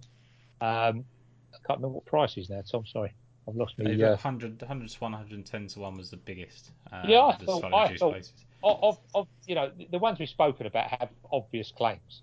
Um, but as Stanley said, you know, you're trying to look for those that that maybe, uh, uh, you know, have equally decent claims without necessarily that win that, that knocks them into 25, 33 to 1.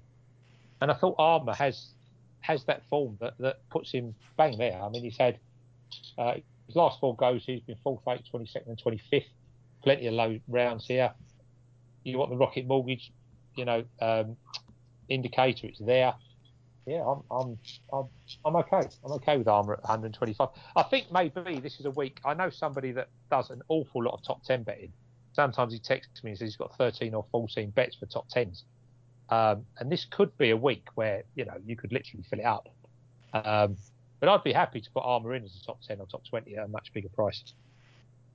Yeah, I think you know Ryan Armour a selection for me as well. Get that straight off the off the chest there, but he would be a player I imagine if you put sort of in and out contention as we've spoken about earlier. I mean, he was leading after two rounds at the 3M Open and, and went backwards, finishing fourth and sixth, but still you know relatively well held on. Um, has won at the Sanderson Farms Championship back in 2017. I think he's a player that's massively improved um, over the last few years. He won that by five strokes as well. Just you know, really did perform pretty well in contention there. Uh, was second to uh, Francesco Molinari, wasn't it, at Quicken Loans when when Frankie was at the top of his game. Sixth at the Travellers, which another Donald Ross uh, track, maybe not too similar to, to this one, but it's there. So I think there's a lot of upside for him. Um, I, I, really do. I think that you know it's very easy to look at guys of, of his age and his skill set and kind of draw a line through them. Um, but you know, he doesn't. I suppose it sounds a bit odd, but you don't really need him to win at hundred to one. You know, you, you're getting sort of twenty to one the place. you know, you, you're, you rather than taking on one of the top three favourites, you can have him, and he's only got to finish in the top eight. So um, I like that angle. The reason I sort of mentioned what I did um, about the Olympics was CT Pan um, has obviously played uh, very well there, um, finishing you know, in the bronze medal position. Uh, it was coming off a three missed cuts, which is you know disappointing, but the most recent start was impressive. He's won the Heritage, which is a course that gets linked to this all the time. Um, he was tied second in 2018 behind um, Brandt Snedeker, who obviously had that head start, shooting a 59 in round one. Um, you know, I, I, just think there's a lot to like about him. I think he's he's a guy who's eight for the Travellers as well, another Donald Ross track. So I think when you get to a course that does suit someone like CT Pan, I think he has the, the quality required to get the victory, which is obviously highlighted by that heritage win. Um, held off some some pretty good players there with Matt Kuchar, Patrick Cantlay, Shane Lowry. Um, you know they were the, you know the, the, obvious people at the top of that leaderboard. Won twice in the Canadian Tour as well back in 2015, so he's got winning pedigree. Um, some of the prices have been removed on him, which concerns me a little bit. But if he's still there and he's 80 to one, I'd I'd be happy to put him in. Um, and the only one I other one I really wanted to mention was Roger Sloan. Um, he's a player that you're going to hear all about it this week. is is outside the, the 125. Um, he needs to have his best golf now. He's gone 31st, 16th, and 6th in the last three starts. Uh, he was 21st at the Rocket Mortgage Classic that, that Stanley mentioned there, which is uh, is a positive and kind of, and that was a second round 75 that really derailed him as well. So there, there's a lot to like about him. And, when I, I, sort of hovered over his course form here, there were sort of middling 30s, but he shot a 62 in round one um, to obviously lead here, and was 10th after round two as well. So I think there's there's something to like about Roger Sloan. I, I, don't really buy into the motivation factor. I think they should be motivated every week. There's a lot of money to be playing for, so I don't think the fact they might miss out on the FedEx Cup is, is something that's suddenly going to make them play better. Um, that seems to be the talk of kind of Rickie Fowler this week. Um, but I just thought sort of 125 to one, um, about eight places for someone that does need to get themselves into that spot, has played well at this golf course. Um, you know, better than it kind of appears on the page. Um, and I just liked it. I thought that Rocket Mortgage thing, as Stanley was speaking, was just a sort of further indicator for me that it was someone to look at. Um, other than that, I think that I'm probably going to take another look at this one during the week and, and try and draw out some, some more corollaries. There's obviously courses to look at um, and, and things to adjust. But uh, any more for you, Stanley, before we wrap up the, the podcast? Yeah, I'm going to throw, throw in three that have not been mentioned. Um, first one is Hank Lebioda. Yeah who withdrew last week, uh, having made the cut, but because his, his father had an issue with blood pressure, he's been on a fantastic run of form over the last three months, um, culminating in, in, three top ten finishes before last week, uh, and that includes the Rocket uh, Mortgage uh, Classic. Um, he was uh, shot 65 in the first round last year. He's clearly a much better player now, and, and with form, I, I, I, was I thought he'd be a lower price. Maybe there's a bit of wariness about the withdrawal, whether it was injury or not. I thought it'd be lower than I think it was 55 when I looked earlier. Um, other one I'm going to throw in Mackenzie Hughes. Yep. Um, again, another one who, who's he's featuring quite a lot. Again, you know, I did so famously in, in the US Open, so he shot 77 in the last round a number of recent finishes. He was at six in the Open. You know, he, he's he shot 63 in, in, the first round in 2019 around this course. You know, I think um, he, he entered the final round in 10th place. He's in the top 10. He was at that point in his career where he wasn't able to kick on when he's under final round pressure. You know, I, I think he's going to another one around. I think looked, he was what 60 to one I think that's the first chance to, to put himself into contention. And again, like I said, I followed up on this from my, my uh, tipster who put up this thing about the, the, the Donald Ross ang- angle. And that led me to Brandon Hagy, who, again, fifth last week, really good in uh, the Barracuda top 20 in the John Deere, sixth in the Rocket Mortgage. He's a big hitter, which doesn't tend to fit well with a, a Donald Ross course, and, and, he's missed the, the cut. But he, he, he shot no worse than 17 in any round, so he's not missed a cut badly. Uh, he's clearly in form. Um, you know, if, he, if he's going to play it safe off the tee, he did really well. He ranked third in greens in regulation last week at the Barracuda. That could be a, a good fit at around 125 to 1, someone who could contend, uh, who wouldn't normally be on my radar for an event like this. Yeah, and a couple of comments on them is that Mackenzie Hughes was 17th, I think, after round three at the Olympics. He shot 65 on the Saturday to, to climb the leaderboard and, and had a bad final day, which obviously makes that look a little bit worse. But he's certainly a player that, that kind of fits the statistical angle that we're looking at this week. And it's interesting you mentioned Brandon Hagy because I think that you know there is this kind of thing that if it's a you know a drive and accuracy course that you don't want a longer hitter, but the truth is that if they if they're longer hitters, they can take less off the tee and and get themselves into contention that way. So it will be interesting to see if he's got the maturity to take that approach. Um, not someone that's obviously been in a lot of you know contention often. Um, but it'd be interesting to see where he goes. The other one I did give a little bit of a look at and needs to do a bit more digging was Dylan Frittelli, um, at 100 to 1. You know, he has played very well at Heritage last year, tied eighth. I think he was actually further up the leaderboard there than than that was uh, the final result. Um, so I'm pretty happy with him. Plays very well in the the bigger tournaments now, and again he's another player that his asset at the moment is his long driving, so it's not particularly um, in keeping with what you expect here. But I think that just means he can take an iron or takes a hybrid or a free wood or something and and kind of cut it down. So there, there's certainly things to do there. I think Jason Dufner's coming back to some sort of form and, and fits the statistical mould. Joseph Bramlett is playing well again. There's a lot of names here that, that we could go on to. Sean O'Hair, I keep looking at, so hoping it's going to turn around for him, and doesn't quite happen. But as I say, I'm going to look further into this one. There's some some tasty odds available. Luke Donald's sort of flashed at times, so there's things to look at there that I want to get into later into the week. Uh, but Jason, anything else before we wrap up there? Yeah, just a quick one. Bookmakers obviously don't believe Rory Sabatini's silver medal at the Olympics. um, look at his stats; they just like they. But then you know, was he inspired just to just do what? But you look at them, and uh, this is a man with three top tens here inside his last six starts, uh, including the six back in 2019. So it's not that long ago. Um, has that inspired him to carry on going? If it has, 100 to 1 is big. Um, again, top 20, top 20 bet's absolutely fine. I don't know if he's going to miss the cut. I'll be going on about him for the last year, and he hasn't done anything until then. Um, who knows? You know, a change a change like that can can bring him on, can't it? So I thought he was mentioning, but yeah, I agree with with you know everything Stanley and yourself said. Really, I think I think there are cases to be made for an awful lot of them, and so Webb Simpson will win by 17 or something, will he?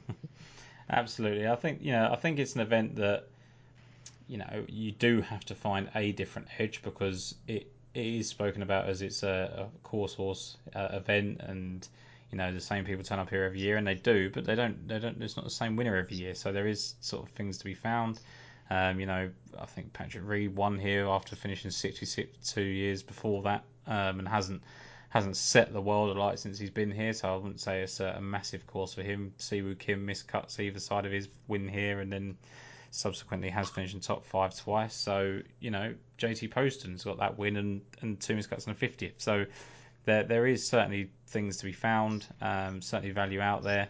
Um, and I'll just say to keep an eye out for on Twitter for those uh, later in the week. But Stanley, thank you very much for coming on um, and going through the website with us. Obviously, we're uh, really grateful for your support this year. Um, the website is, is, a fantastic resource. It's certainly, uh, I'm not going to kind of shut praise you for, you know, for the sake of it, but it's just a, a, huge asset to me that certainly changed the way I look at things. So, um, thank you for you know the hard work you put into that and, and for believing in us and putting it onto the website. Thanks for inviting me. Glad to talk about it. Excellent. Jason, any words before we uh, depart? No, thanks, Stanley. And I can say you have honestly been a fantastic resource for Tom because he was dire before Why pointed him in the right direction. Lovely, yeah. That's just you know, love you too, yeah. So uh, look, let's uh, let's wind it up there. But Stanley, thank you very much. We'll do this again uh, in the near future. Um, any questions you guys have got since uh, the podcast goes out? Uh, if you're listening now and, and, you just want to get in touch, um, come to us, come to me and Jason, and, and we can certainly pose a question to Stanley. Um, he is available on Twitter as well, but he may not be bombarded with uh, a load of questions. So um, come to us, and we can certainly try and help you out if we can. Um, and then if we can't, we can certainly ask a question for you.